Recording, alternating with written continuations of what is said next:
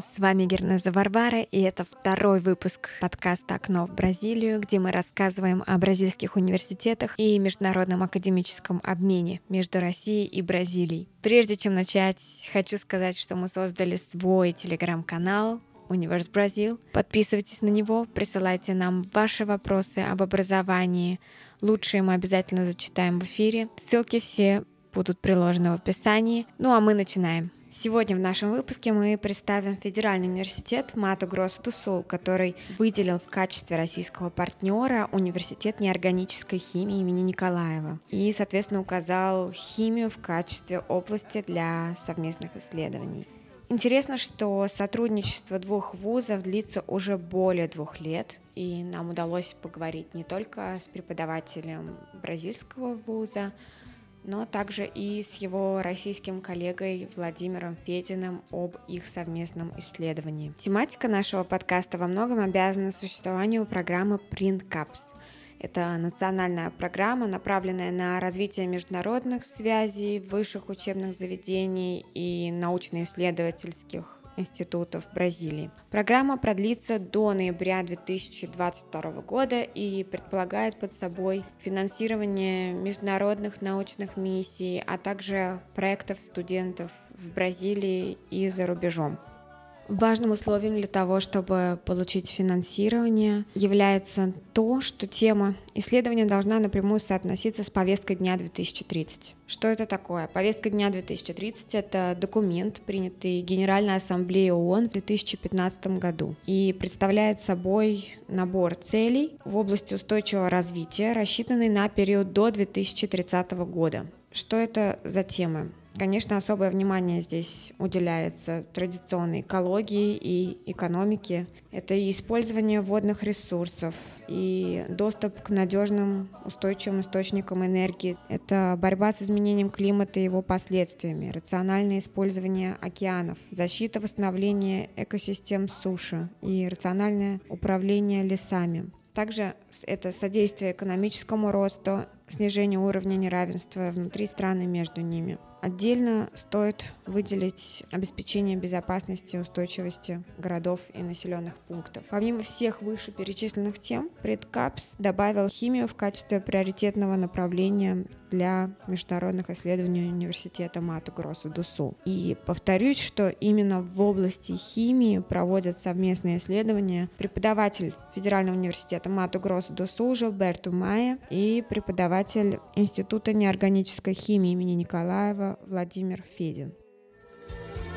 Você nem sequer se lembra de ouvir a voz deste sofredor. Как я уже сказала, а, мы задали несколько вопросов, касающихся исследования обоим преподавателям. Давайте послушаем их ответы. Итак, а, Жилберто Майя, Федеральный университет Мату Гроссу до Сул. Презентуя свой университет русским коллегам, какие аспекты вы бы выделили? В лабораториях нашего института исследователи проводят различные научные исследования в самых разных областях.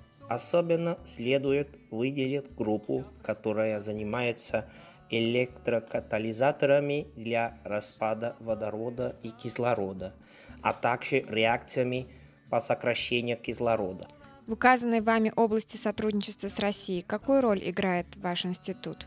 По поиску и развитию электрокатализаторов, распада кислорода и водорода, а также по реакциям сокращения кислорода – УФМС является одним из ведущих вузов Бразилии, работающих над данной темой. Расскажите о международном опыте взаимодействия. Да, в проекте Print Caps, возглавляемом мной, у нас есть партнер – Николаевский институт неорганической химии, Сибирское отделение Российской академии наук. С профессорами Владимиром Федоровым и Владимиром Фединым мы работаем над темой под названием «Синтез и характеристика новых материалов, основанных на наночастицах металлов, применяемых при транспортировке лекарств, изучение подвижности внутренних скопления желчных солей, а также производстве водорода. Владимир Федин посетил наш институт химии при УФМС в августе прошлого года. В течение двух недель он читал лекции и вел курс для магистров и аспирантов. Я также приезжал в Николаевский институт в сентябре 2019 года, где в течение 20 дней проводил семинары. Удалось установить контакты с еще тремя преподавателями, помимо тех, которые я упомянул ранее. В скором времени две наши аспирантки поедут в Николаевский институт на 6 месяцев, чтобы сделать доктораду сандвичи. Ну а сейчас пришло время рассказать о самом штате Мато-Гроссо-до-Сул, который на самом деле возник относительно недавно – всего лишь 40 лет назад он отделился от штата Мату-Гроссу и интересен тем, что находится на границе сразу трех экосистем, а также граничит с двумя странами – Парагваем и Боливией. Что за три экосистемы здесь находятся? Это саванные луга, тропический лес и Пантанал, болотистая местность. Вообще уникальная экосистема с огромным объемом воды и уникальной фауной. Ну и, согласитесь, сам факт близости границ а, сразу с двумя странами придает особую пикантность региону. Проследить все это разнообразие экосистем можно, если вы сядете на поезд и за 200 километров туристического маршрута зеленый лес сменится заболоченными землями Пантанала. Вообще это один из ведущих регионов по разнообразию растительности животного мира. Здесь находится всемирно известный центр экотуризма, который называется Бониту. Количество туристов в день здесь ограничено. Чистая вода, большое разнообразие рыб, рафтинг, дайвинг, водопады, пещеры. В общем, здесь есть все то, что так любят любители экотуризма. Климат здесь жаркий, тропический, субтропический, средняя температура 23 градуса. Столица штата Кампу-Гранди. Здесь проживает вторая по величине община индейцев в стране. Население штата составляет 2 миллиона 750 тысяч человек. Из оригинальных представителей фауны можно выделить гривистых волков, эму, ястребов, королевских стервятников и гигантских броненосцев. Отдельно, думаю, интересно рассказать о кухне региона поскольку географическое положение, границы с Парагваем, Боливией не могло не повлиять на культуру штата и, в частности, на его кухню. Так, э, типичным напитком здесь является терере, который пришел сюда из Парагвая и получил свое распространение. Он готовится из маты, из травы маты, может быть, кто пил, знает напиток, который очень отдает горчинкой, немного напоминает сорта зеленого чая. А, готовится из маты и ледяной воды. И напиток терере пьется обычно из керамической кружки, колбасы через встроенную уже трубочку. Маты – это, кстати, трава, по объему производства которой регион занимает первое место.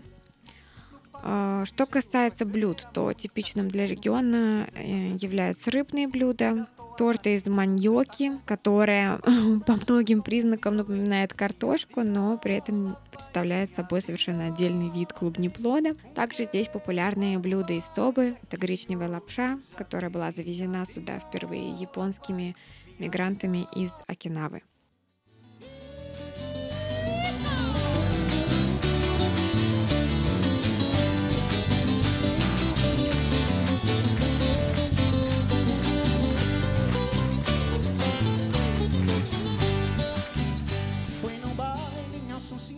Какие темы для исследования вам кажутся приоритетными в академическом обмене Бразилия-Россия?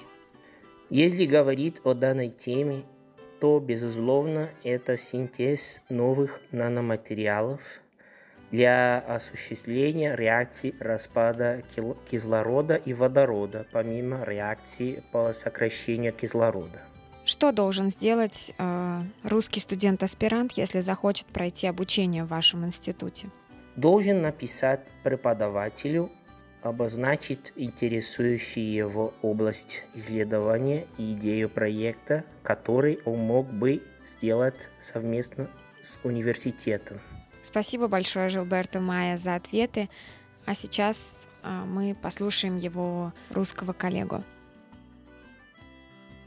Сегодня у нас в гостях член-корреспондент РАН, профессор, доктор химических наук и директор Института неорганической химии имени Николаева Сибирского отделения РАН и заведующий лабораторией химии кластерных и супрамолекулярных соединений Владимир Федин.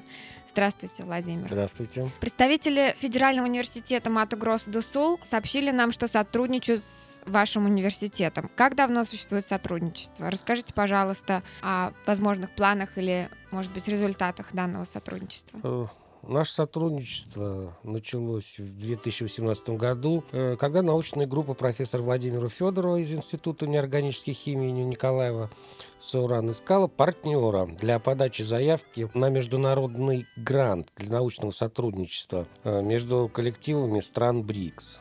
То есть нужно было составить проект с участием коллективов, ну, минимум э, трех стран БРИКС. И мы решили поискать бразильскую научную группу.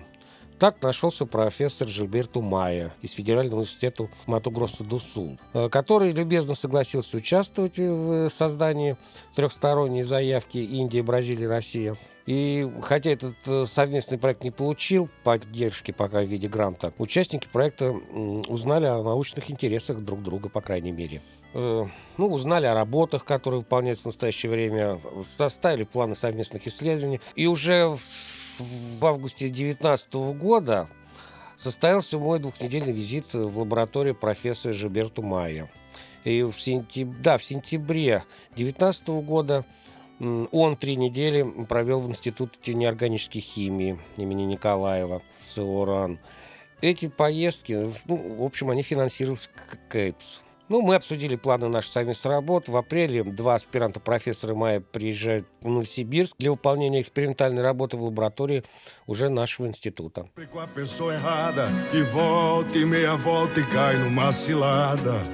Eu não mudo nada.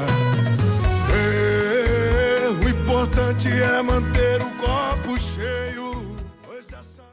Расскажите, пожалуйста, немного подробнее о вашем двухнедельном визите. Это был очень интересный визит. Я, во-первых, я впервые посещал университет Мату Гросу Дусул. В течение где-то двух недель я знакомился с исследованием профессора Майя. Ну и не только, я еще прочитал курс лекций о функциональных материалах, исследования которых проводятся уже ну, в нашем институте. Такие функциональные материалы важны для решения глобальных э, проблем человечества, ну, например, таких как там, энергетика, рациональное использование природных ресурсов, зеленая химия, не знаю, охрана окружающей среды, мне было интересно, в общем-то, обсуждать эти проблемы и с аспирантами, со студентами университета Мату Гросу до Сул. А какие темы являются для вас приоритетными в данном академическом сотрудничестве с Бразилией и почему?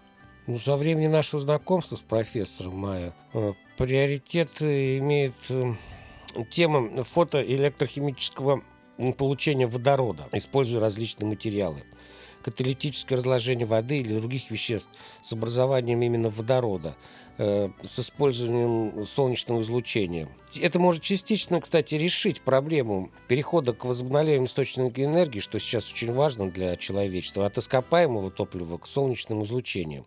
Водород, он же не только выс- высокоэффективное топливо, но и просто ценность сырье для химической промышленности, например. Использование солнечного света в, в различных вот физических процессах особенно актуально вот для стран с высокой инсоляцией, там, где много солнца. Таких, такой страной, разумеется, является Бразилия. Э, во всех этих процессах определяющую роль, ну, принадлежит катализаторам. Поэтому основные усилия исследований наших изучающих данные процессы, они, в общем-то, направлены на поиски вот этих самых материалов, которые обладали бы эффективными фото- и электрокаталитическими свойствами.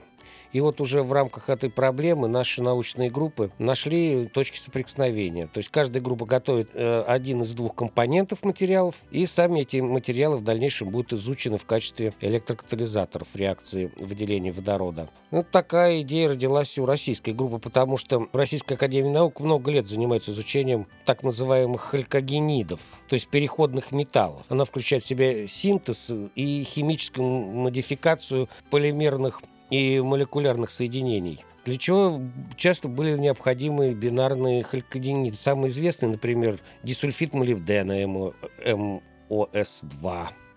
Вот. Большая серия этих э, соединений, где варьируются металлы и халькогены, позволяет уже ученым выбирать соединения с определенными физическими параметрами, которые э, эти параметры важны для электрокаталитического эксперимента.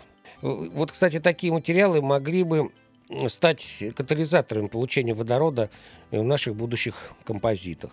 Бразильская сторона ну, способна предоставить нам хорошее разнообразие других компонентов наночастиц металла, которые послужат, надеюсь, сокатализаторами в таких композитах. В общем, ну, надо сказать, что в целом мы надеемся на получение хороших результатов для дальнейших исследований по получению водорода. Спасибо большое, Владимир. Было очень интересно узнать о вашей совместной работе с Жилберто Майя. Э, мы, конечно же, желаем вам удачи в ваших опытах. И последний вопрос, который мне хотелось бы задать. Допустим, русский студент-аспирант из института имени Николаева захочет провести э, да, исследование с бразильскими коллегами.